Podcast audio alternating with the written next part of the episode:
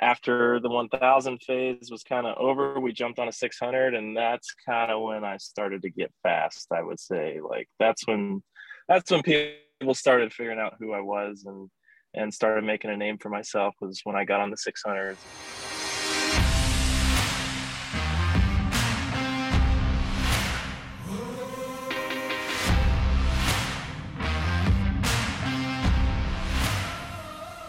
Tank Slappin' Pod, episode 80. Co-host on the other line, Frankie is back. Frankie Garcia, what's Woo! Up, dog? Dude, I'm back, man. I'm stoked. Had a little crash Chuck Wallace weekend, so I'm healing up. But man, I'm stoked to be back. I missed a few episodes there, a couple episodes. Luckily, the trusty old Robbie Bobby was able to jump in and be a part of it. We can always count on him for some great entertainment. But yeah, man, I'm stoked. I love this. Robbie Bobby is like our Phil Nicoletti. He's our fill-in rider. Whenever Frankie can't That's come on, sure. We got Robbie Bobby as our fill-in. We should get a hold of him, man, and see how his how the clash went this past weekend. He had his big race that his world championship. Championship. Can't forget about that. Maybe we'll get him on and chat with him about that. I know we talked about bringing Noah Chambers on. This could be an action-filled show, but first person we're gonna talk to is Cory West, man. I'm pretty excited to chat with him. I was doing some research on him, man, and he's ridden a ton of shit. Like, dude, it was like Daytona 200, Pikes Peak. He's raced Buell in China. He's done flat track. He's bagger racing. He rode for M4. He does Texas Tornado Boot Camp. He's just like, dude. Jack of all trades, man. Yeah, if there's been some sort of series, he's probably raced it. So, yeah, Cory West, bro, get him on. He's a fellow bagger rider, so I'm sure you guys will have a lot to talk about. Yeah, man. Oh, yeah, we got a lot to talk about. So, yeah, I'm stoked. I can't wait to have him on and I pick his brain about some stuff. I don't know a huge ton about his AM career, and, you know, it'd be good to pick his brain about that and hear what he has to say about that, because obviously he's, you know, an East Coast dude, Midwest guy. You know, I've been out here on the West Coast my whole life, and you know, I know road racer Cory. You know, I've known him since, you know, I've been road racing, and you know, he was a little bit before me. I mean, obviously, I grew up watching him. You know, when Heron was young and all those guys, he was a little bit ahead of me, and was already a top guy in the Daytona sport bike class. You know, before I was, you know, when I was still club racing, so. You know, but it's cool, man. It's rad how things like circle back, and we all end up, you know, in the same place at some point or another in our careers, if that's what you want to call them. You can call him more of a career. You call me just got lucky with some rides. But come on, yeah, no.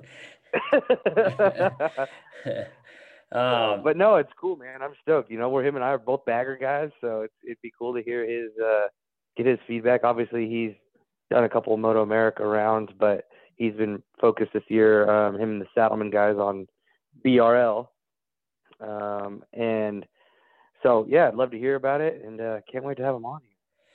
Yeah, man, before we get too far into it, I want to give a special shout out to actually two guys in the flat track world who we lost this past week, man. And Joe Baggett, I don't know if you know Joe, Frankie, but we call him Chaplain Joe. He's been at our flat track races for, man, my whole life essentially, but more so the last 10, 15 years. Just super, super nice guy. He lost his life working on a racetrack in Ocala, Florida. He had an incident, and he lost his life, man. And it hit home for a lot of people in the flat track world, because he was just, everyone called him Grandpa Joe, man. He's a really nice guy. He was, you know, just always there whenever anybody needed him spiritually, just great guy, a really good rider. I don't know how old Joe was, but he wasn't a spring chicken, but he rode like a spring chicken, man. He was a really sporty rider, and we're going to miss him, man. I spent a lot of time in Florida, and that's where Joe is based out of right now. I think he's originally from Illinois, but he was living in Florida, and obviously I spend my winters in Florida, and I got to see him a lot and spend some time with him. My wife really enjoyed chatting with Joe as well, and we're going to miss Joe. So I wanted to give a shout out to Joe. And then Paul Steverson, man, I don't know if you've ever heard of Nice's Speedway, Mid-Carolina Speedway in Nice's, South Carolina, but it's pretty much where everybody used to go to train on the way down to Daytona Bike Week. And Paul was the track owner. He was pretty much the only guy doing races in the Southeast for probably a couple decades, at least 10 years. There weren't really any other tracks down there. And Paul was, he was actually a really good friend of my dad's too. They chatted quite a bit. He had this super Southern draw accent, Mr. Paul, and just a bummer. I just recently heard that we lost Paul as well. So we'll do this show in their honor, Joe and Paul, and definitely we're going to miss them being at the flat tracks, and they won't be forgotten for sure. Rest in peace, man. We have a small flat track community, and it's you know, whether we know each other or not, or spend a lot of time, you know, we've all heard of, you know, each other at one point or another. And it's always sucks to see one of us go and, you know, lose a member of our community. Like I said, we're a small family, and, you know, especially when we lose the good ones. So rest in peace to those guys. And, I'm sure they're up there in the clouds ripping the best finely groomed track. Yeah. Yeah, they're in good company. So yeah, we'll keep it going for them, and want to make sure we shout out our sponsors that make this show possible week in and week out.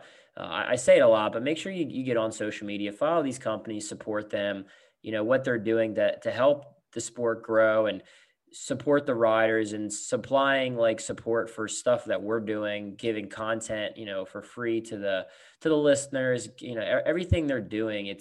It's actually insane how much these companies support the sport in so many different aspects. And our first one, they've been with us since like day one, essentially, is Bell Power Sports. Check out Bell Helmets to view their full line of products. Me and Frankie, we both wear the Race Star Flex, Moto 9, the new Moto 10 helmet, just off the top quality helmets, top of the line safety ratings. Make sure you check out bellhelmets.com. And the quality and safety, as always, is unmatched. If you start tank slapping, you want to be protected by Bell. Yamaha Motorsports and Yamaha Racing. Check out their website at yamahamotorsports.com. Motorcycle, ATV, side-by-side, snowmobile, and power products. Yamaha revs your heart. And again, I want to give another shout-out to Yamaha for coming on board for the Winter Throwdown and offering manufacturer contingency for our flat track race, man. It's pretty special what they're doing. Indian Motorcycle. Since 1901, Indian Motorcycle has been the choice of riders who make their own rules. We are big fans of Indian Motorcycle and everything they're doing for flat track, bagger racing, hooligan racing. They have a lot on their plate right now. The rule changes just came out for the American Flat Track Series, and the Indian FTR is it's getting restricted, man. And they're gonna put their heads down and go to work. And they got some great riders and a really great team behind them. And I want to give a shout out to Gary Gray and everybody at Indian Motorcycle that supports our show. I'm waiting on that Challenger to show up under my tree this year, Frankie. I want to cruise around town. You've been a Challenger. Good boy. I have been a good boy, dude. That's what I'm saying, man. Give me a Challenger. Yeah, or I'll take any. I'll take the little e-bike, the little Indian e-bike. I ain't picky. Yeah, man, those things are rad too. And then, as always, Uncle Jerry Stinchfield, Roof Systems of Dallas, Texas, commercial and industrial roofing company with nearly 4 years of experience. Make sure you check out his website out at commercialroofsystems.net. Jerry keeps the sport going. And as always, we want to just thank him for supporting our podcast. But we got our first guest on the line, locked and loaded, Cory West, man. What's up, bro? Thanks for coming on. Hey, guys. How's it going? We are good, man. Going, man. We are good. Thanks for taking the time, dude. It's been a long time coming. I know you actually listen to quite a few of our shows. You're always kind of chiming in on the comments with some good quality comments and things like that. So finally get you on to chat about your racing career, dude. Oh man, huge fan. I've been listening since you guys came out, so it's a pleasure to be on the show. Yeah, well, let's dip into it, dude. Me and Frankie were chatting, and so for the reference, I don't know, like I've never hung out with you really besides kind of just knowing each other and seeing you at the track. And so I went on and did some research on Cory West, and holy hell, bro, like dude, you've raised a ton of shit. So I had no idea all this stuff that you've raised, and we'll get into that a little bit. But the cool thing to me is your flat track background. Your pops raced, your grandpa owned a dealership, I read. So let's talk about that a little bit, because Frankie and I, we don't know a heck of a lot about your flat track or your amateur career in general. So take us through that, how you got started, and maybe leading up to your pro stuff. Like what kept you busy in the amateur ranks? Well, I mean, it all started PW50, 4 years old. My dad got me one of them when I was a kid for Christmas. And then, you know, I kind of rode those for a little while, but didn't do a ton of racing until I got older. But like I said, or like you said, my dad raced. My great uncles raced. I have one great uncle that's the AMA Hall of Famer, off-road rider. And then the other one was a factory BSA flat track racer and road racer. So like his name was Robert Winters. The one in the Hall of Fame is Leroy Winters. And then their dad was the one that had the dealership. He had a Harley, Triumph, and Schwinn bicycle dealer in the late 40s. So we've always had motorcycles in the family. And I've always thought they were super cool, but I kind of grew up with my mom when I was a kid.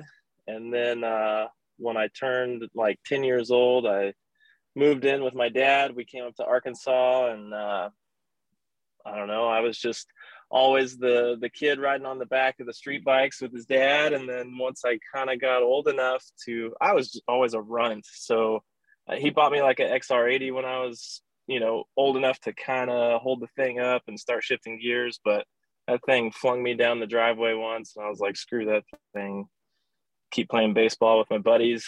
And then, but yeah, once I got older, could touch the ground on some stuff, went to a couple races, and the bug hit me pretty hard. So, yeah, we just kind of decided that street bikes were cool. I got a 250 Ninja, and Northwest Arkansas is just like full of super curvy roads. So years of riding on the back with my dad, got my own street bike. Arkansas, you can have a 250 or smaller when you're 14. And so was just like a little street squid, just shredding it up. And then did some track days, and then it all just kind of led to the racetrack. And then my dad kind of just intervened and was like, well, if we're going to do this, we're going to go flat tracking first. And I knew jack squat about flat track racing, but other than just going to races, Oklahoma City half miles when I was a kid, and yeah, first flat track race was like some little podunk rodeo arena over in Tulsa. It's pretty crazy, man. I mean, Cory, before the show, like before we had you on the line, we were talking about how you're kind of like the jack of all trades, and it obviously now it makes a lot more sense. You know, it comes from your family. You know, you had uncles that were flat track racers and off road racers, and so it kind of makes a lot of sense now that you're the jack of all trades. I mean, you're a flat tracker, road racer. You do like dual sport, adventure riding, froggy moto tours. So it's pretty cool, man. Like, both of me being a West Coast guy, and you were always like a little bit ahead of me as far as like our rankings went. You know, when I was club racing, you were already racing. You were already racing with the big dogs, and I kind of looked up to you in a way because you were one of the fast guys. And but yeah, it all makes sense now. You answered a lot of questions that Cory and I had. Where it came to be for you to be this kind of, like I said, jack of all trades. You just kind of ride everything. But like, take us into your, like, because I think the Cory West that everybody knows and loves is like the M4. Like, I feel like you rode for M4 for a while. Like, you really made your mark there. And like, every time I think of Cory West, I think of one thing, and it's that video of, I believe it's you, Eslick, Tommy Aquino, and Josh Aaron doing the wheelies. I forget what track it was. At, the DMX wheelie. The DMX wheelie, the Rough Rider wheelies. Yeah, dog. So, I mean, take us back to those years. I mean, you got a lot of cool years riding, 600s and, in AMA and DSB and stuff like that. I mean, take us a little bit through that. You rode for a lot of cool teams. You rode for the Mill Hunter team. That was pretty sweet. M4, you rode an EBR. Yeah. Beggars can't be choosers. I mean, shit, it goes way back. I mean, started club racing, riding two strokes. When I turned 16, a guy put me on a TZ 250 to start doing AMA national stuff. High-sided a bunch of those. And then got on a 600 for a little while, and that's when I started doing, the Formula USA series, which was also the dirt track stuff. They did, a Grand National series in, 02. 03, I went to Spain, raced the 600 over there. Came back in 04, and then it was just me and my pop. We chased the Superbike Championship and rode 1000s for 3 years. And then after the 1000 phase was kind of over, we jumped on a 600, and that's kind of when I started to get fast, I would say. That's when people started figuring out who I was and started making a name for myself, was when I got on the 600s. And so yeah, first opportunity was Mill Hunter team on R6. Chuck Giacchetto, that kind of runs the Westby Racing team in Moto America, he helped me out with my 1000 for a couple of years, and then just kind of threw out the, what do you think about getting on a 600? And didn't really know what to think, but we went down to Daytona in October. I jumped on this R6 and was like, man, this thing is slow. And it was just way easier to ride than a 1000. And just kind of started wringing its neck, and then had some good showings that year and landed myself an M4 ride for the next year. Was big balling, had a semi truck, paid gig. It was so cool, and got a couple good top fives, landed my first podium at Utah. And then that was 08. That was the end of AMA Pro Racing. And then it all switched into DMG, Daytona Motorsports Group, Daytona sport bike stuff, which I went from having an M4 ride in 08 and then going back to racing WIRA in 09. So took a little step back, which was kind of a bummer. The recession hit people pretty hard, but Vezer Suzuki picked me up. I had two sprint bikes that I got to use, 600 and 1000.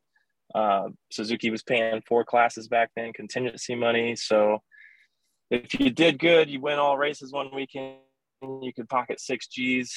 And then I also got to race endurance with the Vezer boys too on the big #1 bike. So got a lot of experience with those guys. And then they wanted to get out of WIRA. We moved up to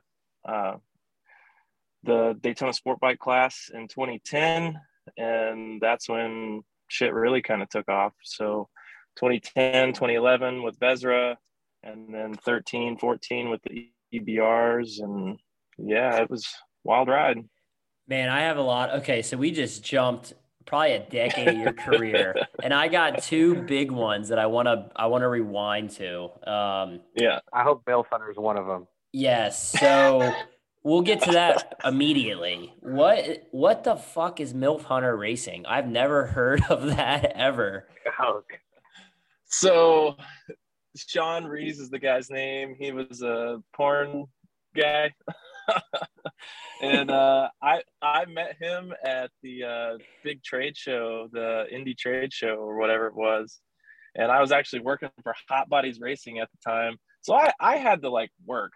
I didn't come from a family with a ton of money. And so if I had a sponsor and he was helping me out, hey man, can you put me to work in between rounds? And so I ended up moving to California, and I was working for Hot Bodies and this and that. I ended up driving their trade show truck all the way out to Indy for the February trade show.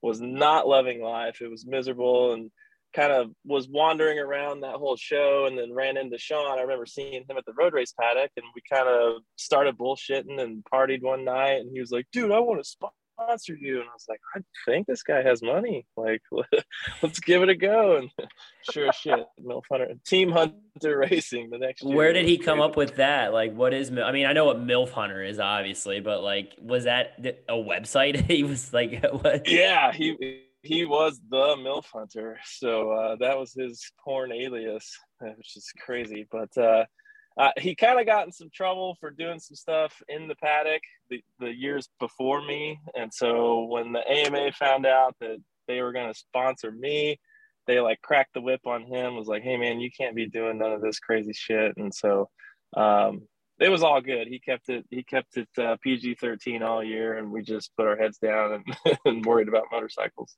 Where is Chambers right now, Frankie, when we need him to tell him about MILF Hunters racing, dude? He would lose his mind. That is awesome. He's listening to this episode, he's going to be on Google. What is this website? Man, I've never heard of MILF Hunters ever. Like, I've never heard of that race team. Damn, that's awesome. It was kind of a... It was kind of a one and done deal, but Team Hunter, I remember that, man. I think the bike was like, it was like baby blue and camo too. Yeah, it was like a baby blue camo. It was sick. Yeah, it was pretty rad. And then I think the guy also had a website because I was a young child. Oh, you were on the website, dog. young teenage boy, so I was curious. And then I also remember bikebabes.com is the same dude, and he was like, just had sport bikes and like would just be, I mean, I remember that there was a couple episodes of AMA, like AMA road races. This guy's like pulling chicks and doing what porn stars do with them. So, yeah. Good times, wild. Dude. That's sounds awesome. Like a sounds like a team that like S-Lick would ride for. Like, sign me up, dude. MILF Hunters Racing. Oh man. Okay. So anyway, MILF Hunters, 100%. Awesome. Got the backstory on that. I definitely had my mind going when I heard that, but you also got my mind going when you talked about the Formula USA Flat Track Series. That was like pretty legit, man. As legit as they come. Like, for instance, one year, for those listening, Chris Carr, he made his, like, the series he focused on, the Formula USA series, and then the races that didn't conflict with Formula USA for like what American Flat Track is now, he went and did those Grand Nationals, but he pretty much focused, I think it was a whole season on that Formula USA series. So it was legit. Top guys did it. There was like a 450 class. I don't know the other classes involved, but I remember actually now you posted something about that series, maybe like within the last year, where didn't you podium one of the races in that Formula USA series? No, I didn't podium any of the dirt track stuff. I might have won a couple of like LCQs and put in a couple main events, but it was super rad. I didn't do a ton of dirt track racing when I was young, you know, just kind of, I mean, I run into the S-Licks. Those were the first kids I ever met at the racetrack racing flat track, and so that was the guy I had to beat. You know, I showed up on an XR100 not knowing what the hell, just falling over like crazy. And I see this kid with a KX80 and a tie-down strap lowering the rear down, just running circles around people. I'm like, oh, God, I got to beat that? Like, oh, my God. But, I mean, we turned into bros. And then, like, my dad got me some good bikes. We had a 97 CR125 and 250. And so we like won the amateur nationals down here, and then got to go to amateur nationals at Indy. I want to say that was like 99 or 2000 or something. But after that, like, I kind of got my hands on a Rotax and was kind of riding the Rotaxes for a while, but like those things were crazy. So I never really got along with those, but I did like a couple of half-mile Formula USA races. Or no, I did Manzanita and Phoenix on a half mile, and then I did Del Mar on that road tax, and it was just like eye-opening experience, from, you know, a clay short track rider to freaking wide open at Del Mar in the cushion. But yeah, when the Formula USA Grand National Series came out, it was like half road race, half dirt track. And then that's when like the 450s came out too. And I was a DTX rider. So it was just like, oh, well, I can ride one of these. This is easy. And so we did, yeah, we did like New Hampshire, Rochester half mile, which was a cushion, put it in the main event. And I'm like battling with Schnabel and Willie McCoy and Pegram and just like all these dudes that I've gone and watched as a kid. Now I'm lining up against them. I was like, this is nuts. But, you know, did all right, was battling with some of those guys occasionally. But miles seemed to suit me better. Like I could draft and I had corner speed. Like I won my heat race at Sacramento Mile. That's what it was. So I qualified second right next to Terry Poovey on the front row for this 450 race and just like losing my shit. And I hole shot and I led like the whole first lap of the race and I ended up going backwards. We didn't turn our tire around. We didn't know any better, but I beat Brian Smith to win that heat race. It was pretty rad. Dude, that's pretty cool, man. You beat Brian Smith at Sacramento Mile. Like, not a lot of people can say that.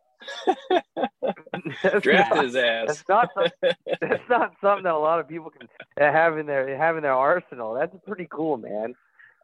Funny thing about that story that you were telling about riding the Rotax at Del Mar, that being like one of your first races. One of my very first time I ever raced a Rotax was at Del Mar, and I had the same exact feelings about it because I was like 13 and you know, I just raced 85s and then now I'm getting on a 600 Rotax and I like know nothing about framers, and you know, those things are old, and you know, those are, you know, my dad raced this bike. Like, what? Why am I riding this thing? This thing don't work. I want to ride my motocross bike.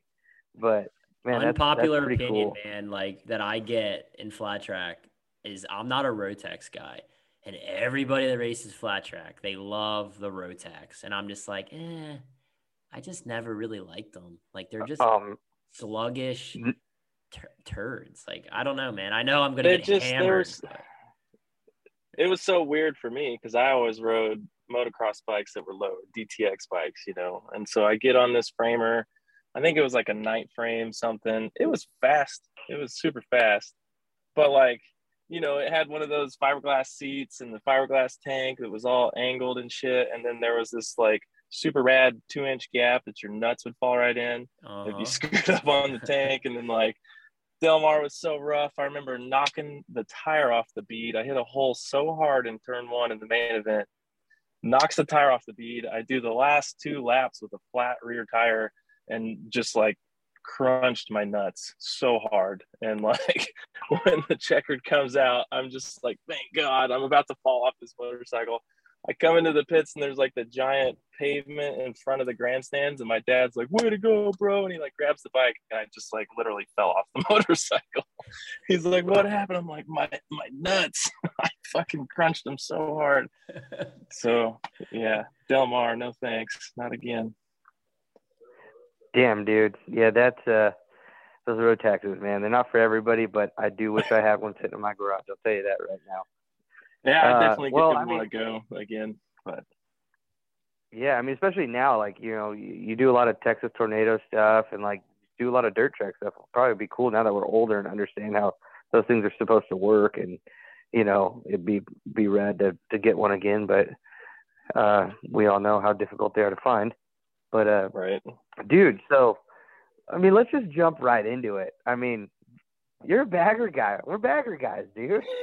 It's sweet. You just got back from – we couldn't record with you last week because, you know, you were traveling to Sonoma for the BRL race and, you know. But, dude, let's talk about that. I mean, I know how cool it's been for me in my life and, like, how thankful and grateful I am for it. But, I mean, what does it mean to you? Because, you know, you were there at the first one and you've been a part of it ever since, you know, as I have.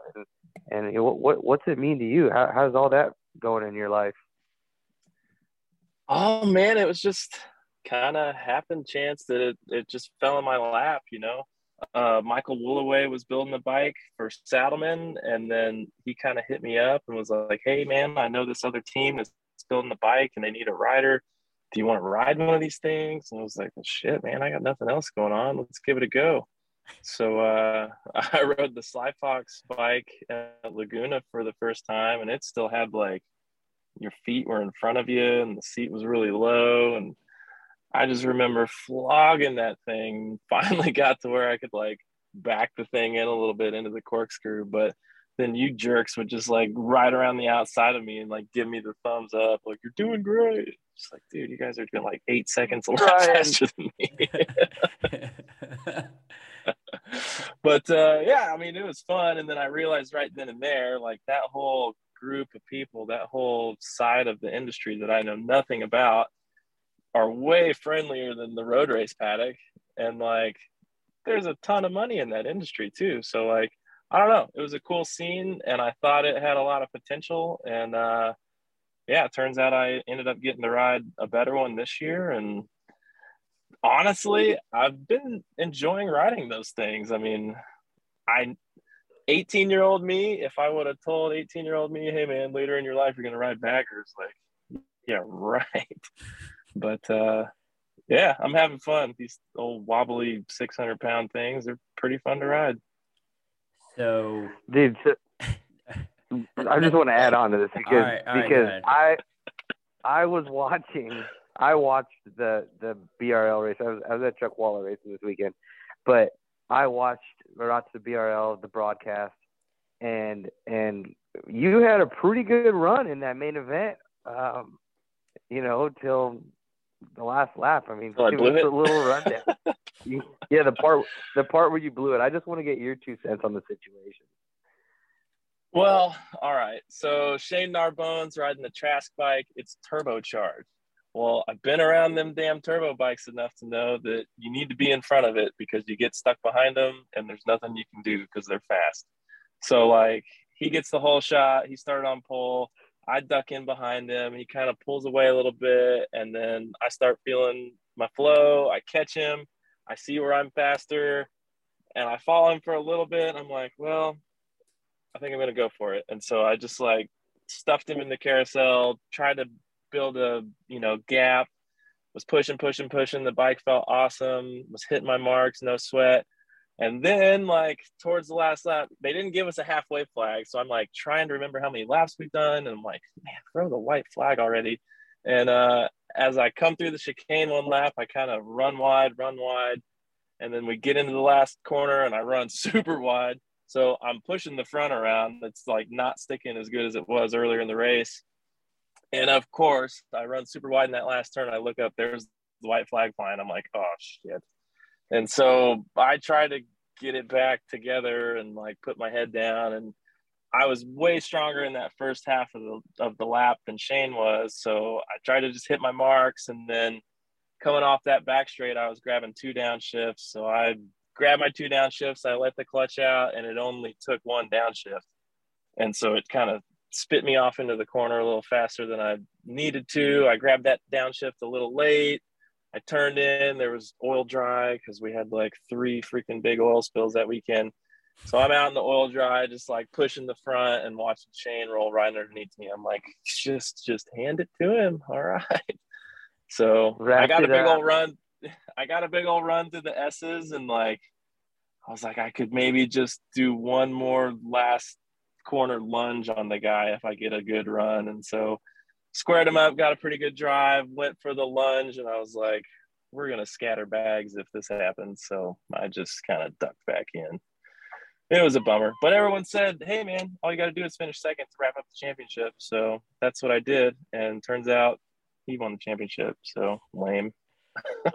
Dude, that's what I was going to get to, man. I saw like a press release that they had the points tallied up, and I guess I don't know, but I would assume they awarded you the number 1 plate, and then they took it away once they recalculated the points. I've never seen anything like that, dude. It's like, that's crazy. That what were your like? It's not funny, but it's like, how did they? Super professional. It's just it's crazy to me. Like, so it is funny. So you took the plate home, and then they called up and like, dog, we rechecked the points, and you actually didn't win it. Like, that's Yeah, so for like 2 days, so we'd celebrate, we'd take the photos, we'd win the championship, I'm drinking the champagne, we're having fun. And then so the next day we're dick around San Francisco, and then I get on my flight yesterday, get to my first connection in Houston or whatever, Rob Idos on the phone, call me back. So I call him and he's like, hey man, Shane Narbonne wins the championship, not you. And I'm like, wait a minute, what? And yeah, I was like, all right, well, at least it wasn't for any money or anything, or I'd be pissed. Buzzkill. Yeah. God. Like, you're not getting your number one plate back, though. That one's mine. Yeah, that was mine. You better make another one. Yeah. Damn, dude. That's heartbreaking. That is heartbreaking. Well, I didn't know what the points look like. And then they, they got this points rundown that just looks super amateur. And so then I look at all these other championships that have point structures, and I'm like, well, going by theirs and theirs and theirs, I would have won by 1 or 2 points. But we tied with their structure. And if you knew that going into that last corner, would you have stuck the lunge? Hell yeah, to knock his turbo off. Just for future reference, bag-on-bag bumper cars is a move. Yeah. It's a whole move. Ask Eslick. He hates my bags. Yeah. I got him at Road America this year, really good. I went off the track on the start into the dirt and then used my bag to scoot him over on his bag so I can come back on the asphalt. And then I got him in turn 2 at Laguna off the start again with it again. So yeah, they're just bumper cars, dude. That's what this is. Figure it out. I mean, it's wild when you go putting wheels in there because you're like, oh wait a minute, I've got 4 feet of ass back here I gotta remember about. So yeah. Oh man, they're big girls. I love watching the bagger stuff. Like when Moto America comes on, it's almost sad, and I don't even know if I should admit this, but I don't really pay attention to much other than the baggers. I mean, I lie, I watch the other racing, I'm a fan, but I get way more excited when the baggers come out. I'm like, all right, everyone quit talking. It's the main event's coming out. Let's go. I love it. I think it's cool, man. I talk about it on the pod a lot, and I've gotten 2 or 3. I don't know if they're offers, but I've had people that were like, are you serious about the bagger? I'm like, I don't know how serious I actually am. I think I'm just talking shit, but if you showed up with a bagger and it had big 65s on the side and a case of Land Shark and the saddlebags, you're damn right I'd ride that thing. But I'm sure it wouldn't be pretty. But nah, dude, I love the bagger stuff. I wanted to get back on, I don't know, back to the Moto America stuff that you've done, or AMA, I don't know, was it AMA Pro Racing, but Daytona 200, what are you, runner up? How many times? Twice? Three times. Okay. Damn, 3 times runner up to Cal Naughton. Place has really destroyed your life. Cal Naughton Jr. Yeah, it's just made me silver ain't bad. Bro. Silver ain't bad. Okay, so 3-time runner up in the Daytona 200. 2-part question. What does that event mean to you? Why? Well, 3-part. Why have you done so well there? And what are your thoughts on the Moto America kind of bringing it back to a higher level this coming season? Well, so one of my great uncles actually won the lightweight 250 race back in 66 or something. So when they first started going to the speedway, my family's got history there. So that's why I've always liked that place. And then my first pro race as a 16-year-old, I went down there during Aprilia Cup races on little 2-stroke 250s and put it on the box. So I've always done pretty good there. I think it's all the drafting. It's not a super technical track. You just got to know how to push, and draft and brake really hard. So, yeah, what was the other part of the question? 3 times runner up. That kind of sucks, but rode my ass off in all of them. I'm kind of one of those guys that's never really gotten to ride the fast shit. I've always just kind of gotten opportunities to ride something, and I just ride the wheels off of it. And sometimes I know that maybe I'm not going to be able to win this. I'm just going to give it what I got. So first year, Vezer Suzuki, That was the year, it was 2011. Tires were chunking, like they had just repaved the tri-oval, the whole super speedway. And so we had this debacle. I was kind of not really on the pace. And then we all had to come in and change tires and shit. And so I went back out. They made it like a 10-lap sprint. And I was like, all right, well, I'm back in this thing. Let's go for it. And kind of led up towards the front, basically the whole race. And then had a crazy move down in the chicane on the last lap. Two guys come by me.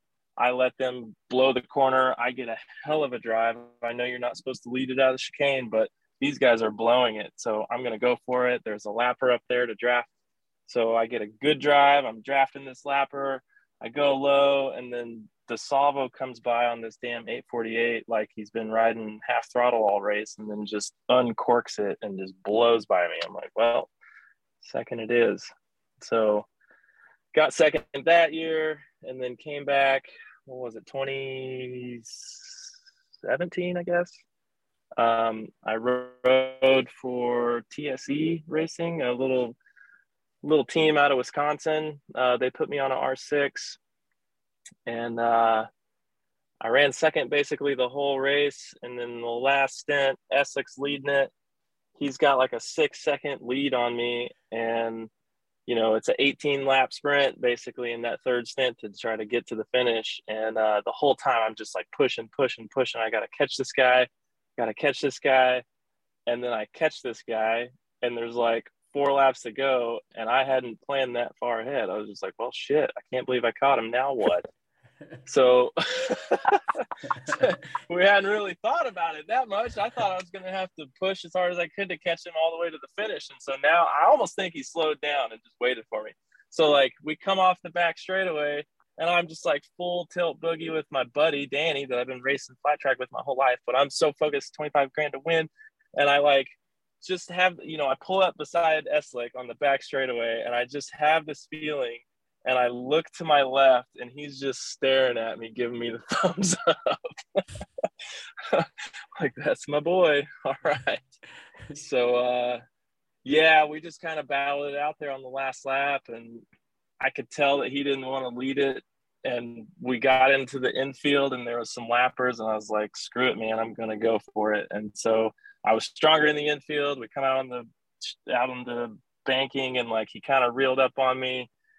I ripped through the chicane as fast as I could. And so my plan that I put together on that last lap was like, okay, I know he's going to try to draft me. So I went up to the wall. I hung it on the wall for way longer than you should. And then I dove all the way down to the apron and just tried to do one big move to break the draft. But as we were like out on the flat, I look over my shoulder, and he's just like slowly motoring past me. I'm like, God. So I tried to dug back in his draft, and, you know, 0.02. I lost 2 Daytona 200s by 0.02. Damn. Yeah. Yeah. I got a question here. So you and I are going to Daytona this year. I don't know if you plan on going to race baggers at Daytona, but let's say we're both there, we're racing Daytona. It's you and I, 1-2 on the last lap. You coming out of that chicane first or second? I'm drafting you. Okay, so you've learned. Well, I mean, definitely learned. I'm a big boy. I'm looking for that. That fastest trap speed of all baggers on that toe. Yep. So he learned a lesson. Okay. I was going to say, man, your game plan, all these second, I almost felt bad, all the 3 second place finishes, and every time you've let it out of the chicane. It's like, come on. Well, okay, when I rode with Eslick, like that race, that was I could have won that one, but I sized him up a couple of times. He led it a couple of times, and I got good drives coming out of the chicane, and I could not beat him to the finish line. Like, I tried it 2 or 3 times, and I was like, man, I just didn't have the power on top. I don't think I've seen anybody win it. Like, I'm sure I'm wrong, but has anybody won it out of the chicane? Like, I've always seen kind of the leader go from, like, if they're leading it out of the chicane, like I've seen Barney and some other guys go from like first to like sixth. Oh, Pasquarello, he won it out of the chicane. Yeah, that bike was a missile, though. It's like you just got to know what you got under you. And I knew I didn't have one that was going to be able to pass him to the finish line. So, and the only times that I could was if I let it out of the chicane, he drafted by me, I got back in his draft. Double draft. And yeah, you know, so it was kind of one of them things. I had one card to play and I played it and come up short. Part of that question initially was Moto America coming back to and bringing that event back. Like, are you stoked about that? Are you doing it? Like, are you going to compete in the 200? Well, man, I didn't even plan on doing it this year, and I got a call on Monday, and there I was on Wednesday riding somebody's R6. So, I mean, I know my way around. I know I can still go fast. If the opportunity arises, I'll definitely jump on it, because the purse is that's the best paying race all year. So, but yeah, Moto America taking it over, it's bound to help it out. I mean, it's been kind of a club race minus a handful of guys the last few years, and that's kind of been the sketchiest part of that whole race. I mean, Daytona is Daytona. It's got its quirks, but like, you throw dudes out there that qualified in the 2-minute range, and we're doing like 48s, 49s. It is scary, man. You catch these guys and you're going like 50 miles an hour faster than them, and then you catch them like every 3 laps. It's like, oh, I'm pretty sure I did like, I might be wrong, but I'm pretty sure we were doing like 205s on the XR 1200s or two, like they were low 2s. And those things are like, there's still people doing that on 600s. That's crazy. Golly. Yeah, that's crazy. And you know, it's like the guys that have done it enough, you start using that lap traffic to your advantage. If you're the first one to it, which Eslick is really good at that. He sees the lappers coming, puts a couple moves on some dudes in the infield. You get stuck behind 3 or 4 of them. And then, yeah, it's like sometimes that's all you need to make a break. Good old Daytona, man. I'm excited to go back there this year. It's going to be fun. I haven't been there since like 2012, so almost 10 years. And I was definitely one of those guys that was like in the like high 50s range. So, yeah, talk some shit. Anyways. So, I mean, I wanted to ask you, and it's something I've like always meant to ask you about. But tell us about Froggy's Moto Tours, dude. This is something you've been doing for a long time. And, you know, I know you've been doing it, you know, for a little while, but then I read like this press release. I was looking for some information on you today, and I read this press release, and you mentioned it, and it was from like 2017 or something like that. So, like, you've been doing it longer than I thought you had, but tell us about that. Yeah, it's kind of, so I was riding for Eric Buell's company, EBR, and working for them too up in Wisconsin. And then when his company shut down in 2015, it happened in like April. So I didn't have any racing plans. I didn't have anything going on once I was laid off. So I came home back to Arkansas, filed unemployment. I bought me an old pickup truck, a canoe, and a dual sport bike, and just like spent the whole summer just outside. You know, couldn't find me. I was out of cell service. So I just went exploring on this dual sport bike, and like I live in an amazing place with just gobs of dirt roads. And so started doing some exploring, looking for waterfalls and stuff. And then I started finding all these cool dirt roads. And then long story short, I went to Costa Rica with all the Texas Tornado Boot Camp guys, Jake Johnson, Colin Edwards, and the other instructors. And we went down there to go do a dual sport adventure, paid money to rent these bikes. We're going to do like 4 days down there with a guide and all this stuff. Well, we show up and the bikes were crap. The guide didn't speak English. He gets us lost on the 3rd day in the jungle. We end up hiking out, ditch the bikes. Just like, it was a terrible experience. So the whole way home, I'm thinking, man, if people are willing to pay money to come down to Costa Rica and ride crap roads, crap motorcycles, surely they'd be down to like ride a good bike on some better roads right here in the U.S. So, I mean, my mind was set. I went to the bank, borrowed some money, and started buying old XRs I bought some XR400s and a couple XR250s and like made them street legal and started doing tours, and by God, people started showing up. It was crazy. So fast forward to now, I'm a destination Yamaha rental location. I've got 3 different kinds of bikes to rent. Yeah, and I just do tours all over the state. It's pretty fun. You know, racing can't go on forever. And I kind of feel like I've given up on it a few times, and then I needed something to do with my time, and it's really pretty here. I still like riding dirt bikes. So that's kind of what I started doing. That's badass. Yeah, I looked into that a little bit too. And I remember Jake telling me about that Costa Rica trip and just leaving your bikes in the jungle and hiking out. It's like, dude, he's probably told me that story 2 or 3 times, and it never gets old. So that's badass, man. Good. I mean, yeah, it's good to have things to kind of fall back on and keep you busy, especially early to mid to late 30s. I don't know how old you are exactly, but I know you're probably, you got to be similar in age to me, maybe a couple years older. But yeah, 37, getting up there. 37. All right. So you got a few years on me, but I got a couple more questions for you. I don't know which one I want to get into first. I guess I'll go back to some flat track stuff. I've heard a rumor that at amateur nationals, maybe like 1999 or 2000, Mike Meese, which is Jared's dad, and your dad got a little heated, man. I didn't get anything else on the story, but I heard that. So what was the amateur nationals, man? And what was that story?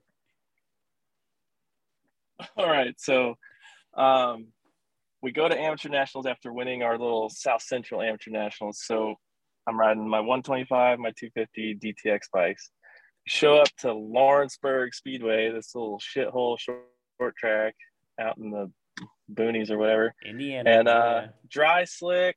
Yeah, dry slick, flat as a pancake. And I'm just like blown away at all these little kids. Like, I was only 14 or 15 or whatever, but I was like a foot taller than everybody, it seemed like. And so I remember not making it out of the heat race. I had to go win my semi. And so I won my semi. I'm starting on the back row of the main event. But luckily I'm like second row, but I'm on the groove. And so I think it was like Meese and some other dudes up there on the front row. Well, they say go. I got a killer launch, and I like poke it into third on the first lap. And so I'm just like right there in the mix. I'm working on the guy in second. I get him out of the way, and it's like a little blue groove, dry slick notch down on the bottom. So Jared and me, and he's kind of running a little bit higher on the groove and just keeps lighting the thing up off the corner. Well, I just kind of keep rolling the bottom, and he finally just like lights that thing up a little too much. And I just like poke it right up under him, make the pass, win the short track race from the back row. Me and my dad are just like stoked, a couple honkies from Arkansas. And so that just like puts this giant bullseye on my back. So the next day is like the TT, and you know, like dirt track dads, they only give you so much practice, but we're going to try to get as much practice as we can. So you don't have a front, or no, it must've been the short track day. So yeah, you go out, you do like 3 laps or whatever. You can't even tell if the gearing's right. And so my dad's like, get back in line. Well, my dad is a roughneck, iron worker, cut off, sleeveless shirt, just like ready to throw down at any time. And I'm just like super quiet, total opposite. So I turn around, and he's just like pushing me back into the practice line. Well, me and Jared were like bumping into each other. Well, Jared's dad's there, this big old dude with this big old beard. And then my dad, who's just like ready to throw down. So we keep running into each other. And so his dad says something to my dad, and my dad mouths off, and just like, you know, everybody's around because we're all trying to get back out. And I can't remember what his dad said. And my dad just basically goes, why don't you, oh God, is this, I'll do the PG-13 version, I guess. He's like, why don't you bump that hairy chinny chin off of these nuts. just like loud as shit in front of everybody, and I swear it just like got silent. Everybody just like turned and looked. And I'm just like, oh my god, I can't believe this. Oh. And so yeah. But we ended up winning the short track that night, and then the TT was just like full on. I just kept getting T-boned by everybody. I think me and Jared crashed each other out for like fourth on the last lap, and yeah, it was pretty funny. I'm air punching that so hard right now. Dude, I'm amping off that story right now. That's sweet. Oh, it's like God. Jake Johnson's favorite story. He loves telling that one. Oh, that's but, yeah, you know, my dad never took no shit. So like, yeah, that's what we got as amateurs, 14 years old. Damn, I want to have your dad on the pod next, man. We want to do eventually. We want to do like a dad, like famous dads, like Mike Meese. Your dad would be perfect. It sounds like Ed Johnson, Willie Halbert. We've talked about it a lot about bringing like the dads on. Barry Bauman. Dude, yeah, there's so many. Hell, your dad, Frankie. Your dad's hilarious. Frank. Oh yeah. Oh yeah. My dad's gold, man. That guy's got, he don't care what he says, and everything he says is hilarious. He's cooler than I am. Yeah. But that's what most people say about my dad too. Dude, your dad is so cool. Yeah. I'm just trying to keep up. Should have grown up with him. Hopefully they say that about me with my kid. It's like, your dad's awesome. Man. Yeah. That hyped me up. Yeah, I got one more question for you. Then I'll let Frankie kind of finish one off, and then we'll do the high-low line. But I got hype reading, and I honestly forgot about it. And then when I read it, I was like, oh, yeah, you rode the Buell, and you mentioned it on the, you know, in one of your earlier stories. But I'm actually a big Buell guy. My dad's dealership, we were like one of the first dealerships to sell Buell. I want to say it was like the early 90s, but we were like, yeah, one of the first dealerships to sell Buell. We were like a top 10 Buell dealer for probably 4 or 5 years. They gave out like a Buell Pegasus Award for selling the most Buells. And I still kind of keep in touch with Eric Buell from a little bit here and there. But I raced a Buell. My dad raced a Buell. Big Buell guy is what I'm getting at. But how was that thing, man? Because I know reading back on it, back in the day, it had – a ton of power, and the rules packages were kind of goofy with the Buell compared to the other bikes. But what were your thoughts on the Buell? And I think like I saw you rode one in China. Like you have like random shit that you've done in your career. But I'm like, wait, you rode an American bike in China? That is awesome. But anyway, talk about the Buell, man, and your experiences on that thing. So my first opportunity to ride one of those things was the 1125, and so that wasn't a Harley motor; it was a water-cooled Rotax motor. Oh yeah. And I have one. Yeah. So like the year that Eslick won the championship on that 1125, that ride was basically, that seat was open, and it was between me, him, and Taylor Knapp, and Eslick ended up getting it. Nobody knew what the bike was going to do. Well, then it turns into like this overdog, and he wins the championship. So I'm like, shoot myself in the foot. But later that year, I was riding with Bezra Suzuki doing all that weird stuff. Well, then Eric put up this opportunity for me to ride the 1125 RR, which was like their super bike version of that bike. And I don't really know the specifics of it, but I got to ride the last round in New Jersey, and the thing was fast as shit. Like, we were down some top speed, but like it had some power and it handled really good. It was like just fast enough to hang, but it handled really good. Most slow bikes do. So I ended up qualifying like 8th on the second row. That's when they still went 4x4. So I'm like right behind Ben Bostrom on the factory Yamaha, and I'm on the second row, and I'm like, this is crazy. And I ended up, you know, battling for like 6th or 7th throughout the race. I had the fastest segment one time. The coolest story I've got of riding one of those things was that Sunday morning before the race, the Sunday morning warm-up, I go out and I'm riding. Well, Maladen comes by me, and I duck in behind Maladen coming out of the pits, and I chase his ass for 2 laps, and I ended up I'm like putting wheels in on the Aladdin. I'm like, this is ridiculous. I can't believe this is happening right now. And I roll up through the last turn and like get this huge drive on Matt, and he just like pulls over to the side and gives me this look, and I'm just like, I don't know what I'm doing here, bro. Get out of my way. But it's a shame that Harley shut Eric down, because he was on the cusp of doing something really cool with that 1190, and if it would have come out in 2010 like he had planned, that bike would have killed it. But they shut him down, and it took him 2-3 years to gather things back up. EBR comes out, and then so did that 1190, and it was like, it was already a little bit long in the tooth because the Japanese moved so fast. And I got to ride one for 2 seasons, but you know, they just kept trying to make more and more power with the thing, and when you try to make more horsepower with some of those things, it just makes them harder to ride. So at certain tracks, that thing was bitching. Like I got a 4th in Superbike at Laguna on it in 2013, which was like my best ride on that thing. But it was awesome to ride, or it was miserable to ride. There was really like no in between with those things. But Eric's a cool guy, and he made some crazy shit. Yeah, we definitely miss those EBR days. That was so cool, watching that big funky looking bike and everyone ripping on those things. I think that was like the heyday of road racing. That was when everything was good. Well, I got one more question, and I think that we'd probably get a little bit of flack if we didn't ask about this during your episode. But, dude, not only are you a badass racer and have this whole badass story, but you're also engaged to a chick that is not only a ripping fast road racer and badass motorcycle rider, but she's actually really hot too. Like, good for you, man. You've done everything that all of us have ever dreamed of. Good job. How's that? Yeah, man. I mean, what's you guys' plans? She also races baggers. She races hooligan bikes. You guys have won team races together. What's going on with her, and what are you guys' future plans for 2022? Yeah. Besides getting married. Yeah, we're gonna get married next November.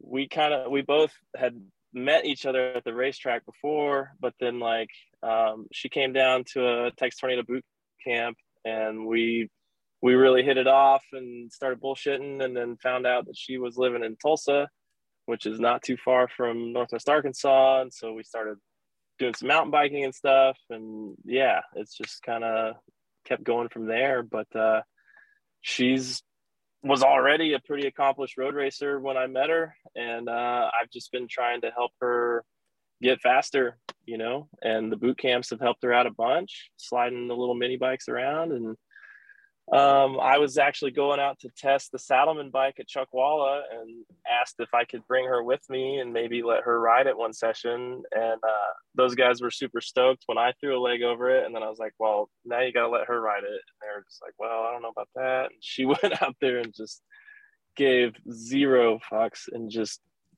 started passing people. It was awesome. Never ridden a bagger before, and everyone was just like jaw dropped. Like, she was only maybe 5 seconds off of my pace. So landed her ride. So she's now the bagger chick. She's been riding these baggers too. So queen of the baggers. Yeah, she's queen of the baggers, bagger chick. Yeah, it's pretty rad.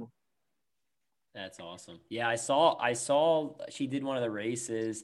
And then I looked up the results, and she was like ahead of some really fast guys. I'm like, hell yeah, brother. That's awesome. So yeah.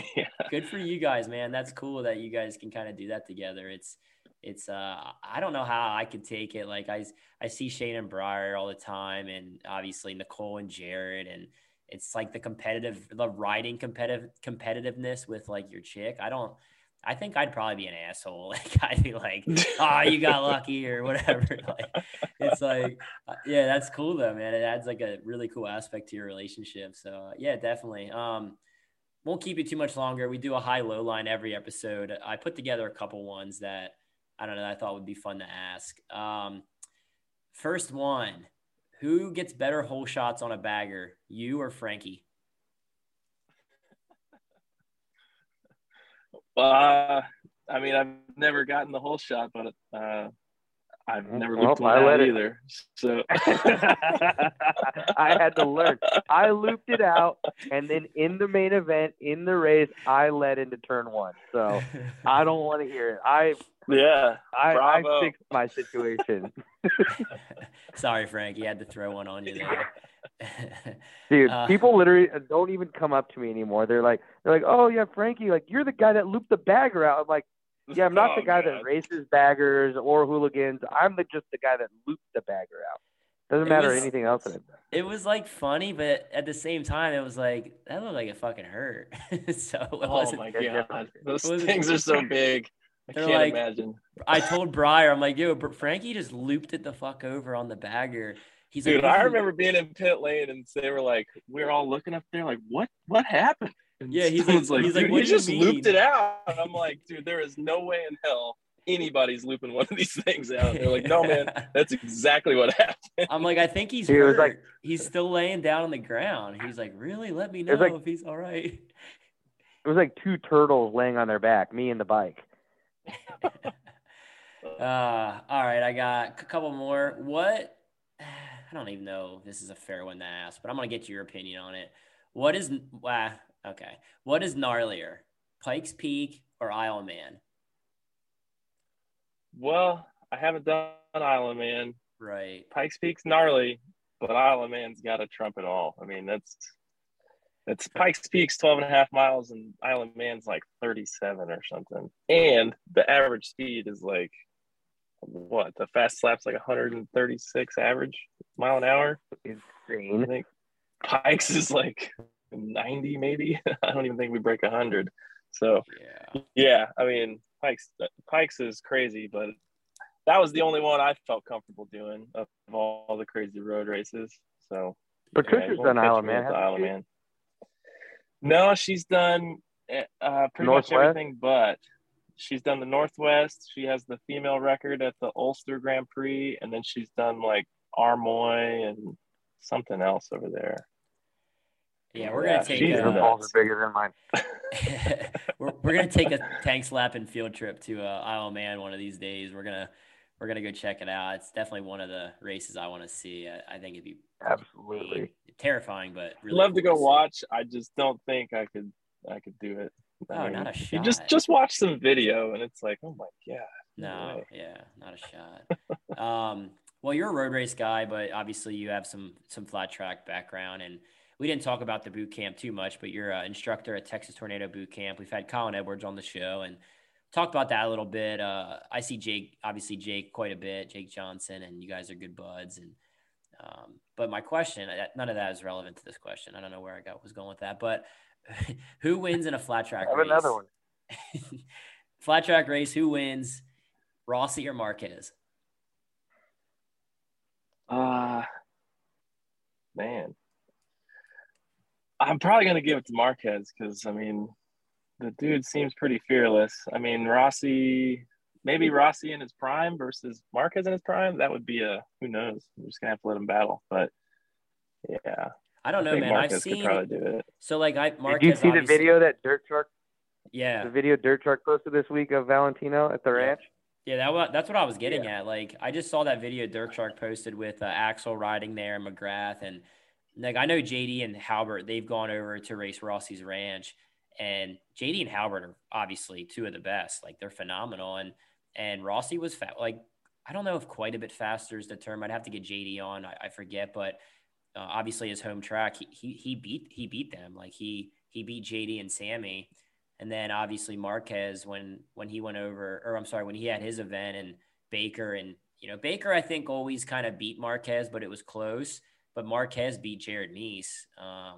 Obviously, you know, they're Marquez's kind of deal as well. But what I'm getting at is both those guys on the 450s at what they're good at, like that TT Rossi has or Marquez's little slippery short tracks. They're both pretty freaking quick. So, yeah, I just – they're riders, man. They're riders. It's hard to say. Riders. Yeah. I got one more for you. I changed this question around. I had it worded one way, and I talked to Jake, and he's like, and he kind of gave me the idea to change it around. It was who has a faster who has the faster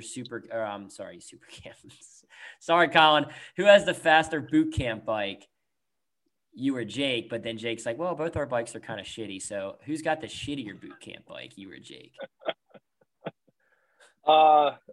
Seeing how mine is taken apart into a million pieces, I'd say mine's the shittier one because I've been riding his. But yeah, his is slowly becoming the shittier one. Well, I heard some guys have like cheater bikes, and so some guys have the slower boot camp bike. So I wasn't sure where you rank on the totem pole. I mean, so the first time, like, I'm actually instructing down there, Joe P gives me this bike and he's like, yeah, man, this is a good bike. This has got a 150 kit in it or whatever. You're going to dig this thing. And I'm like, all right. And so it looks like the seat has been gnawed on by an animal in the woods. All the blue plastic is like white from being looped out. You know, I'm just like, what is wrong with this thing? So I'm working on this pile of crap all weekend trying to make it run. I end up high-siding my brains out in the warm-up lap for Super Pole, and I'm just like, there is something wrong with this bike. Well, me and Jake get that thing out later that night, and the frame was broken, like where the swing arm pivot goes through the frame, you know, the bolt, it had been loose for so long that it just like wallered this giant hole, and the frame was broken, like the swing arm was moving in the bike. So like I kept complaining about it. Everyone's like, oh, don't be a bitch. But like, yeah, I've definitely ridden the junkiest bike there for quite a while. if that answers your question. The truth comes out. I love it. Yeah. And we gotta take a tank slap and another field trip to boot camp, Frankie, man. It's definitely been, dude, I'd love that. It's been one on my to-do list for probably like a decade now. I'd love to come to it. I think Shayna's done it, right? Yeah, she came down with Briar. That was a good camp. I've never seen two people ride two up as fast as Briar and Jake on a TTR 125. It was insane. Yeah, it's kind of scary, but how fast they can go. I've seen Jimmy Wood and Mikey Rush do a pretty good two up. They're pretty. Yeah, fun. It's incredible. Wait, we need to have more fun racing like that. There should be more crazy third track, just like random. All right, let's put two people on the bike, see how fast you guys can go. Springfield Mile exhibition. Let's just keep it on the short tracks. Every lap you have to switch. Like, yeah. Oh man, without cool stopping. Yeah. Without stopping. Oh god. Oh man. Well, thanks for coming on the show, dude. It's been a long time coming. We'll have to get you on the future, and definitely best of luck in whatever you got going. I'm sure I'll see you in Daytona. You're pretty much kind of, I don't know, like it's just a yearly thing for Cory West. Show up in Daytona. It don't matter when you get the call. I was going to say, have you ever said no to a ride? Like, has anybody ever, hey, you want to ride this? Nah, I'm good. It seems like you pretty much are all in no matter what, like facts. Well, it's Daytona. I mean, anything can happen. There's 25 G's on the line. So might as well go down there and give it a shot. I mean, I went down there to ride a freaking like 05 CBR 600 one year. And these guys, you know, they were like, well, we'll give you $2,000 if the thing blows up. But if it finishes and you make more than $2,000, then that's yours to keep or whatever. I'm like, all right, cool. And so I go out, and the first session I lead practice. In the very first session, I'm like, you guys, this bike ain't that bad. And they're like, dude, you got to slow down. I'm like, wait, what? And they're like, you got to slow down. You got to finish like outside the top five. I'm like, what are you talking about? They're like, it's not exactly legal. I'm like, oh my God. You guys put me on a cheater? Like, oh, that's hilarious. Yeah, I ended up blowing that thing up on like lap 2, so we didn't get very far in the race. Yeah. Yeah, I got my $2,000. So you never know. Free trip to Razzle. Yeah, you never know. You got to go down there and show up. Well, we'll probably, like I said, we'll probably see you in Daytona, but otherwise, man, we'll keep in touch. And thanks for coming on the show. Hey man, thanks for having me on. It was a blast. All right, take it easy. Yeah, later, Cory. See you, Frankie. What a show, Frank. That was awesome, man. That was some good stuff, dude, bro. We have some fun, dude. I like when we have fun. Some shows get really serious. It's cool to learn, and you know, those are different kind of fun. But when we can just kind of freestyle it and have fun like that, especially if we get guys like Cory, man. It's just laughs and giggles and old stories. It's perfect, man. Yeah, that was a good time. There's a few things I want to talk about. I don't know if we're getting a call from Noah. You never know with that guy. I told him to ring me in about 10 minutes. That was 15 minutes ago. So, oh, man, you're selling beer? Yeah, I don't know. I think he's off. I don't know what he's doing. Probably cupcaking, dude. He's simping hard. I wanted to talk about a couple of things that I think in the future I'm going to go. So like throughout my week, there's a lot of topics that I want to, like, I was like, this would be good to talk about on the podcast. And then like, I just like forget, or I don't write it down or whatever. But one of the takes that I wanted to talk about this week and get your insight was, I think like something on, I forget what it was, social media. One of the fans was like, we need to go to this racetrack. Why don't we go there? It's stupid. We don't race at this racetrack. And I don't remember what racetrack it was, but what goes into picking a venue that we race at? American Flat Track, Moto America. Like I see it in Moto America too. Like we need to go back to this facility. We need to go back to Mid Ohio or VIR. You know, I think they had VIR this year, but so like with Flat Track, it's, you know, it's the coin. Like, why are we racing in the coin? This, that. Del Mar Mile and short track. Del Mar Mile. Yeah. You see it a lot, right? So yeah. For the fans listening, I wanted to kind of go over some insight that I felt, some of the reasons, like it's not my job to comment back to everybody on Facebook. I'm not Robbie Bobby. I don't have that kind of time in the day. So I figured I would address it on the pod, but yeah, what are your thoughts on that, Frankie, as far as like wanting to go somewhere? And then there's a fine line like between wanting to go and then is it financially feasible?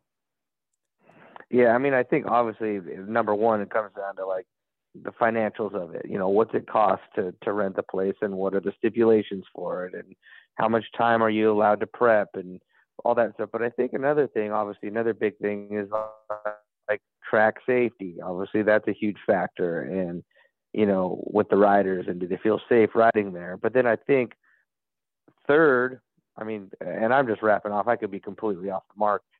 Another big thing that I would believe would be a huge factor is spectator attendance. I mean, is the track getting spectators? Is nobody showing up? I mean, does anyone care? I mean, I know that there's got to be a couple tracks. Obviously, I don't go to all of them, but I've been to a lot of them. And there's some tracks that get a lot of spectators and some tracks that just don't. And I know that like when we go to Sacramento Mile, being that, you know, it's a big motorcycle weekend up there in Sac, that weekend with Hangtown Motocross the same day usually. Those stands are always pretty full, but then, you know, I've gone to other races where it was like, oh, I didn't, you know, did they not announce it? Nobody found out about it. So, yeah, I mean, I would think that those are probably three big things.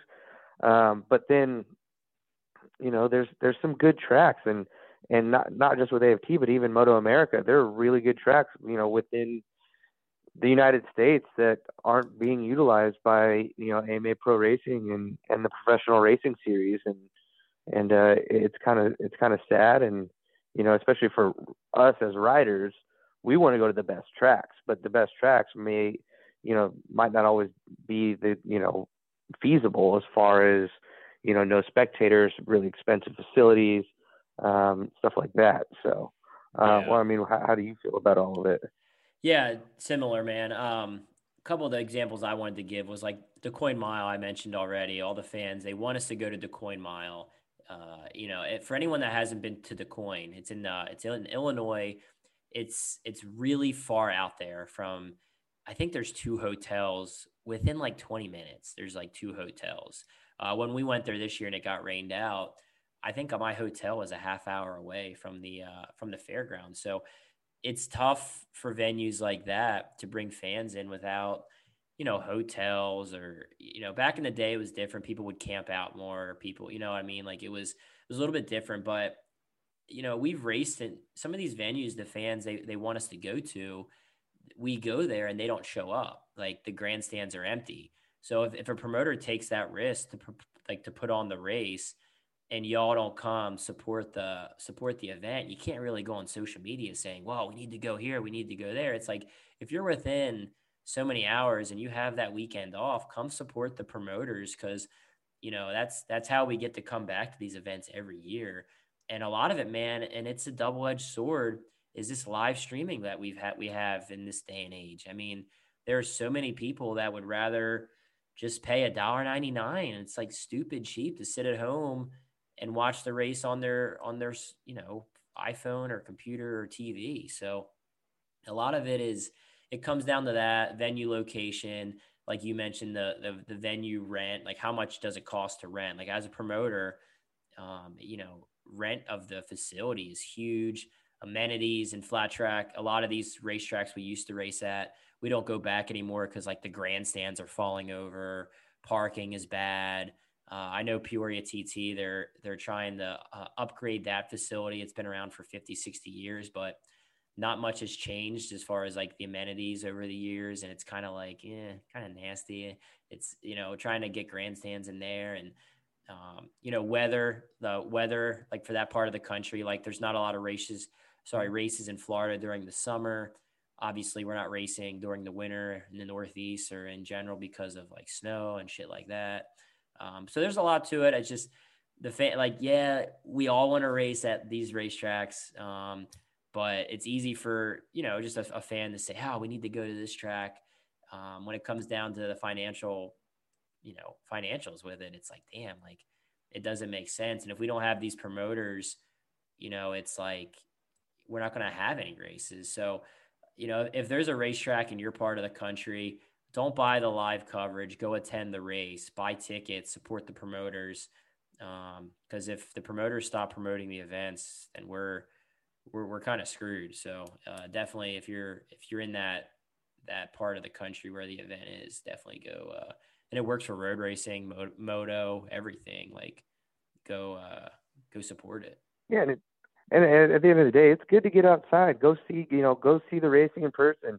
Go interact with the riders. Interact with, you know, the venue, and you know, it helps out everybody. It's not just you know, the riders and the series. It, you know, every time somebody goes to a race, you're supporting the vendors and you're giving people jobs, and you know, people are able to make money, and, you know, it's just the experience is so much better. Take the kids, you know, get them involved. So it's just, yeah. It's so cool being at a race. It's a different experience being at a motorcycle race live in person, you know, being able to smell the race fuel and, you know, all the concession stands. And it's like going to the fair, but way cooler. Can't argue that. Yeah, I was gonna say the sights and the sounds until we have electric bikes, and we won't be able to hear shit. But no, it's definitely got to come out and support us. And yeah, it's part of the beauty of what we do is having the fans there to hype us up. I know when there's a lot of fans and they're booing or cheering, it hypes me up. Like it's like, damn, this is why I do what I do, man. This is awesome. So. So yeah, I just wanted to bring that up a little bit. We'll talk some more about stuff like that on future episodes. I guess Chambers not calling in, dude. We'll have to get him on the next pod. He's done. But the only other thing I wanted to talk about is there was another pod, man, that came out this week. It was big news, and it's not flat track, it's not road racing, but Bubba Stew. Did you listen to his pod? I haven't listened to it yet. But I did watch the preview, and, you know, I was lucky enough to, at one point in my career, you know, I worked for, in my professional career, worked for Suzuki during the time when James rode for them, and, you know, got a lot of insight on him, and, you know, was kind of in the know of what was going on with him behind the scenes. And how James he's a cool dude, man. There's a lot of, he's an interesting cat. Obviously, his retirement was kind of odd. You know, he retired from Suzuki, kind of disappeared, and then he's made little appearances. I was at Tampa. I got to see him at Tampa Supercross in 2020, which was cool to see him show up there. And him and Chad had a big moment, and they were hugging it out. And you know, reminiscing old times, which was, I thought that was so rad. I got to, you know, it was behind all the rigs and stuff, and I got to witness that. And I thought that was really, really cool, you know. And but yeah, man, I'm excited. He's made little appearances here and there, but he's got this podcast, and he seems super excited about it. I actually listened to it. I listened. I tuned in. I listened to it. It was about an hour long, and to be honest, man, I was a little disappointed. I'm a huge James Stewart fan. Like, obviously, that was my error watching him scrub a 125 and do shit that nobody else could do. But like, I feel like, man, it's the first one, so I'm sure though it'll get better and better, because there's a lot of good insight, and he's pretty freaking funny, man. Like, he's a funny dude. Yeah. I hope he opens up more, because like the episode I heard, it wasn't like opened up. It was kind of like, I don't know. I feel like there's a lot more he can do with it. He got a little political, like, which was like, I don't want to hear about politics on a motorcycle pod. Yeah. Like whether or not, whatever your politics are, like, keep that shit off the pod, like, you know, from what I feel. But yeah, man, I'm hoping he kind of tunes it up a bit in the future. Was definitely stoked on it, maybe because it was James Stewart, and we haven't heard from him really in like 4 years, but I was like, I want more, like give me the goods, bro. So, was Roger Larson on it with him? I'm trying to think who his co-hosts were. He had like two people on. I think one was Larson, and I'm trying to think who else was on it, man. Yeah, I don't know. Oh. Yeah, no, Roger's a funny dude, man. It's kind of a bad review, I guess, but yeah, I was a little bummed, but hopefully he ramps it up moving forward. Anyway, Chambers did call in, bro. He's on the line. Oh, here we go, dude. What up, man? Listen, first question: what were you doing, selling beers or cupcaking? Right now, I am actually sitting on the couch, just finished eating dinner, just trying to kind of just hanging out. Jeez, bro, I'm off tonight, right? Thank God. I have to work. Yeah, why are you acting so normal right now?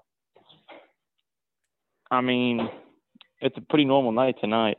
I got some friends out at the bar that invited me out, but I don't think I'm going out there tonight. I'm going to try to be productive and ride some tomorrow. So wow. Try to reel it in, you know what I mean? Change the scene, dude. Is Amy there? Yeah, actually, we're gonna get ready to go to bed here soon. She's gotta be up early. We know what that means. Oh my gosh, what is happening, dude? We just had our guest on, and there was an incredible conversation about there is a road race team, and I don't think they might be hiring, man. I don't know. Like, well, the opportunity might be there, but it was MILF Hunters Racing. And it just like, I was like, man, we got to get a hold of Chambers. Like, that could be an excellent opportunity for you.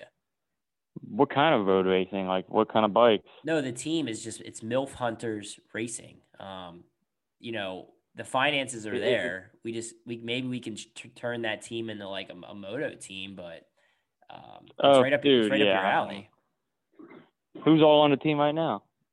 No one's on the team. There's no team right now because we're in the off season. The second they talk to me, they're gonna want me. I mean, you know that. It's just MILF Hunter. That's your job. Basically, what you do for free. I mean, I've got some pretty good experience. You know, I remember, you can ask Coast, dude. One time we were down in Razzles, and good old Razzles. The second time it's been brought up today. Jeez. Yeah, I mean, like, it was like right before COVID, and like, what was that? 2020? Early 2020, man. Yeah, we were laying it down there, like, just getting after it. Would you put MILF Hunters on your helmet? Absolutely. I mean, if they're going to pay for the helmet wrap, well, I don't want a helmet wrap. I want a custom painted helmet. If they're going to pay for the custom painted helmet and put it on there, without a fucking doubt. They don't even have to give me any money.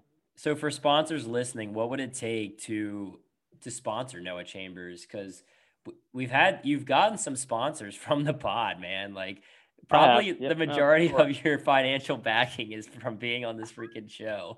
Well, I've definitely gotten I've definitely gotten some support.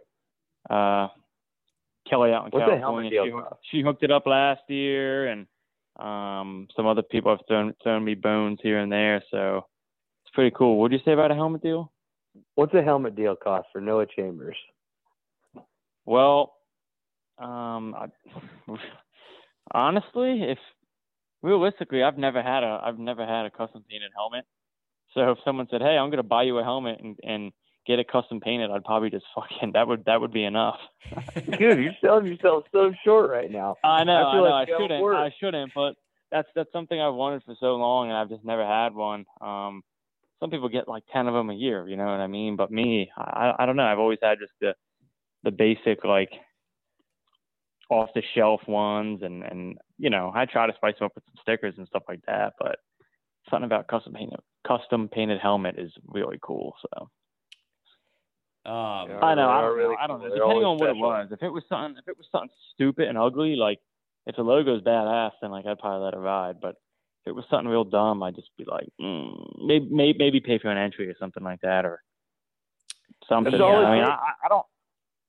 Frankie, we were at Brandon Robinson's. I'm kidding. Go for it. We were at Brandon Robinson's wedding, and Jerry Stinchfield, he listens to a bunch of our pods. He's a sponsor, and he was there, and obviously drinks were going down. Noah's never met Jerry, but Jerry listens to a lot of the pods, and Noah's like going over, "Hey, Jerry, I tell you what, you give me $20, I'll put your fucking logo all over my stuff." Mm-hmm. And Spoley's like, "No, he means $40. Like, just, yeah, was Foley trying to sweeten the deal for me, dude. Trying to sweeten the deal. Noah's all banged up talking to Jerry. Jerry was loving it. It's like, get a few drinks and Noah. Oh. He's working deals at weddings, man. Just working the sponsor deals. That's awesome, man. You gotta stop selling yourself so short, man. Aim high. No, I know. I just I don't have much experience with that. You know, I've never been a guy that's really gotten much financial support from you know, especially companies. It's all necessarily just been people that have liked what I do and what I'm chasing and stuff like that. And those people have really been my main sponsors aside from me working. I mean, I fucking work a full-time job. You're a gas station attendant, right? Yeah, who was that asshole that thought that one time? Yeah, what a loser. But yeah, I mean, you can call it that, you know what I mean? So, whatever, it's cool, you know what I mean? I know what I got, and like I said, it is a pretty small group of people that have, you know, helped me out along the way, and I do appreciate them. It's cool, dude. Getting emotional. Yeah, Tank slapping pod. No, episode. I mean, yeah, dude. Yeah. This is 80s. What a change of pace from Noah Chambers, yeah. Man.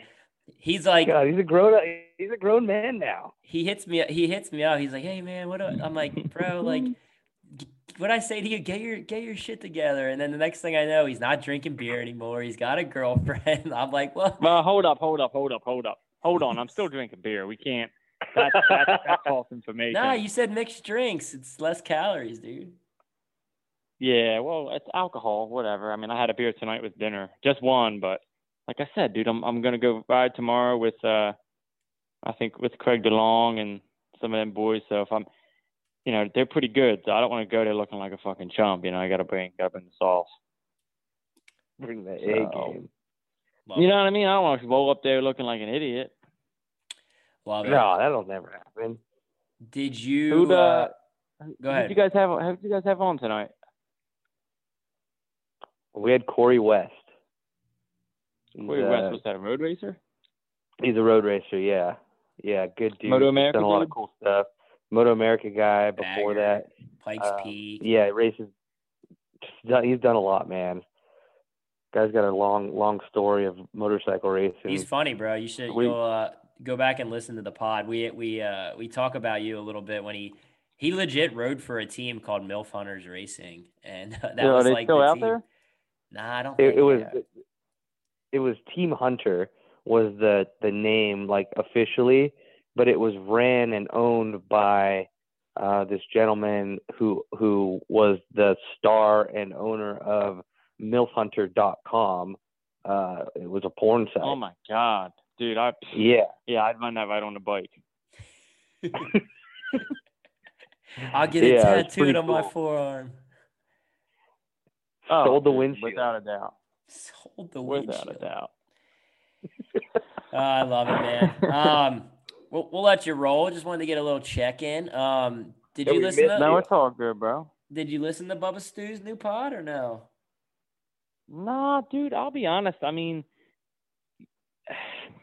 I wasn't, like, overly, I just wasn't too excited about the whole ordeal. Like, don't get me wrong, I love James Stewart and, like, you know, who he is as a racer, but I don't know, man. I don't really keep close tabs on, like, what that dude does now. I mean, ever since I kind of was around, like, the racing scene, he, like, for the first few years he was racing, but I don't know if he ever completed a full season, like, since I have been into motocross, which is, like, 2013-ish, like that, around that time. Like, he's obviously racing. He's won races since then, but I don't think he was ever, like, around full-time. And then he's been MIA for the past, 4 years now or something like that? Yeah. Yeah, you got a point there. So, I just haven't really, like... Well, it's good to, like... keep close tabs on the guy. I don't know. I mean, don't get me wrong. He's a bad fucking dude, but... Yeah. It adds some mystique for sure when you're gone for like a little bit. Like if you go MIA for like a year or two, it adds some like excitement to like maybe if he comes back, like, but then like when you're gone for too long, it's like you miss the moment. Like, it's like, who? It's like not, I mean, obviously that's a bad example, but it's like, damn, that guy's been gone for so long.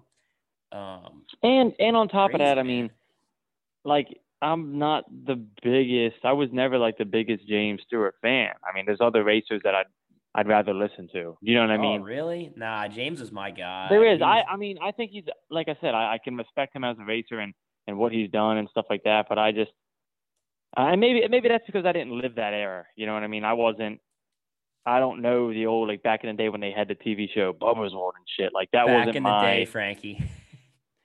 Yeah, dude, that was way before my time, really. It wasn't like, that long ago, bro. That's the best thing I've ever heard. What year was that? I don't know, but Cooper Webb's in that. He's in Bubba's World as, like, one of the kids he trains at his track on, like, a 60 or 80. Is that crazy? Yeah, see, so that's way before my time of racing because Cooper Webb, like, I can remember Cooper Webb when he first went pro. Like, he was a guy that I've watched now. From like the start of him turning pro and on. I mean, even as an amateur, I don't even really remember Cooper Webb because I wasn't around motorcycle racing. I was a Bubba guy, man. Bubba was like probably my favorite rider. And then like I kind of rooted for Ricky as like the underdog. I change around, man. I change whatever Ricky. The narrative is. I'm like, I'm rooting for that guy. It's like now I'm a Cooper Webb fan all of a sudden. Like wasn't a big Cooper guy. And now Cooper Webb's a bad dude, yo. I know, you love Cooper Webb. We get it. Well, he's just, dude, the mindset that guy has, like, he could go out there, qualify 10th, and then, like, line up on the main event at Supercross race and win the fucking race. Just because that guy mentally is, he's got to be so strong. And notice this Supercross season when he's out front, because you know he will be at races, select races or whatever. When he's out front, someone will be breathing down his neck, and it's like he doesn't even pay any mind to it. And then you watch other racers behind him, they start making mistakes, they start, you know, Cooper Webb is completely unfazed by anyone else. I mean, that dude he's badass. But I'm not the biggest Cooper Webb fan. I was an Osborne fan, dude, so to see that dude hang it up is a bummer for me. Yeah, that was a bummer to see. We're going to miss Zacho, 100%. Yeah, that was a bad dude, man. We got to get Zacho on the pod, man. We've talked about it a little bit. Maybe call up Zacho. I don't know what he's got planned now, but he's a flat track guy. Yeah, we got to get him going. He goes over when they were out of Alden's, man. He'd go over, and Shayna and Briar, they'd be riding the flat track, and Zacho would he'd go over and spectate. And I don't know. I mean, I heard there was a rumor he might have rode a flat track bike at Alden's. I don't know. Wow. Maybe that was a rumor. I went to Alden's. I went out there one time, and this was before the Shannon Breyer days. And he was like, I was just out there working, and he goes, "Hey man, do you know this guy?" And it was like there's some guy out there fixing tractors, and he had like some flat track stickers on the back of his truck.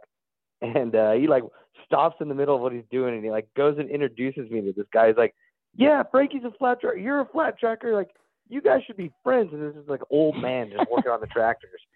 And he was just stoked. He's like, "Yeah, flat trackers." And I'm like, "Yeah, what is that? Yeah, this is awesome. Those are my people." You guys exchange MySpace pages and keep in touch. 100%. Top 8, dude. Did you have a MySpace now or no?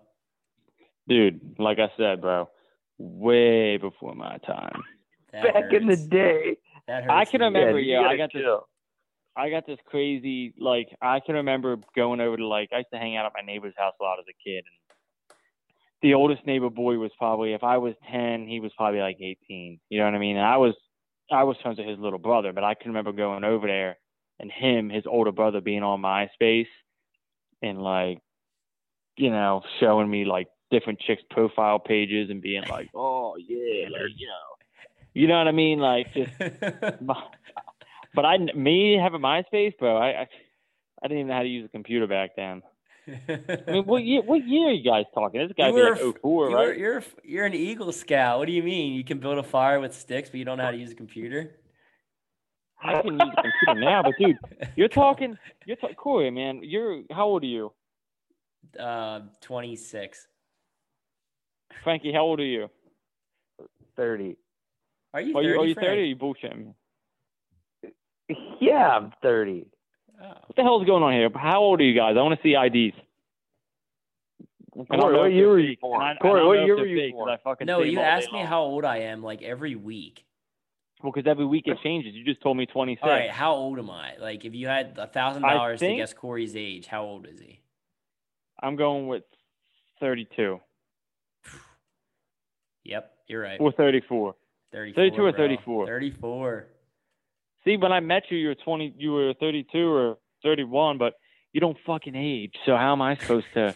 You know, it doesn't. Cory's got a fountain of youth in his backyard. He's not sharing it with any of us. Yeah, dude. I don't feel like my body. My body don't feel like a fountain of youth. Dude, you look like an angel. I'm still sore from that pit bike race I did a month ago. I'm still like, I didn't even crash. I can't even tell sometimes if Cruz is your kid or if he's your brother. I love it, dude. I ain't complaining. Are you really 30, Frank? I thought, I guess that makes sense. You're Shayna's age. So. Yeah, 91. All right.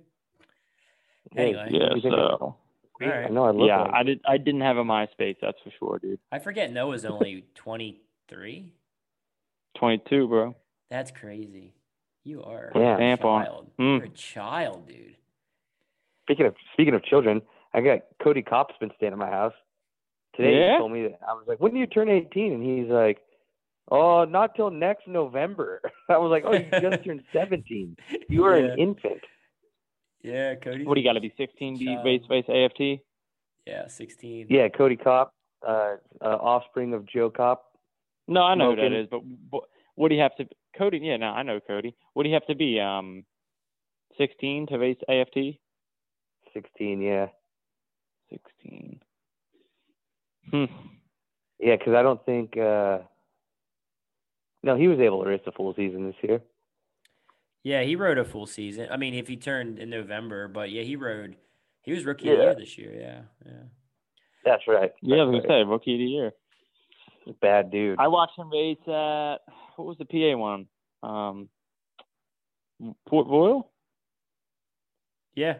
I think he got second, was it? Yeah, he did. Yeah, he almost won it. He should have won it. Yeah, he looked good. Yeah. He almost – Max won, but that dude was – he was laying it down, that's for sure.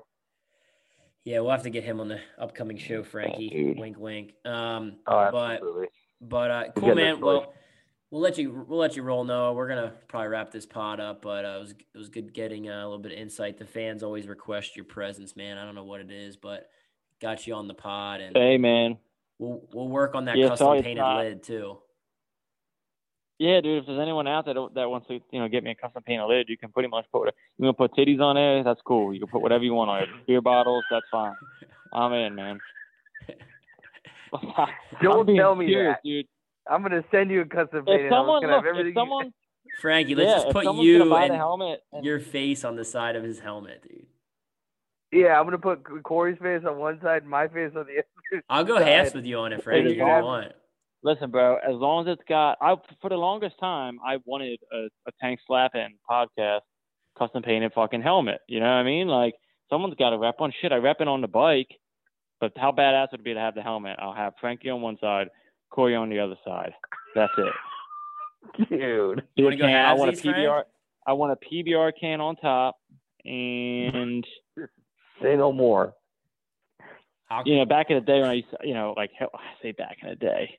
A couple months ago, and I used to hang out at Hilltop all the time. I was like, "Yo, it'd be sick," because Hilltop has like this real shitty overhang out front, this bar, right? I mean, it's a hole in the wall. I was like, "Oh, I'll get the overhang like airbrushed on the back of the helmet, Hilltop," you know, like.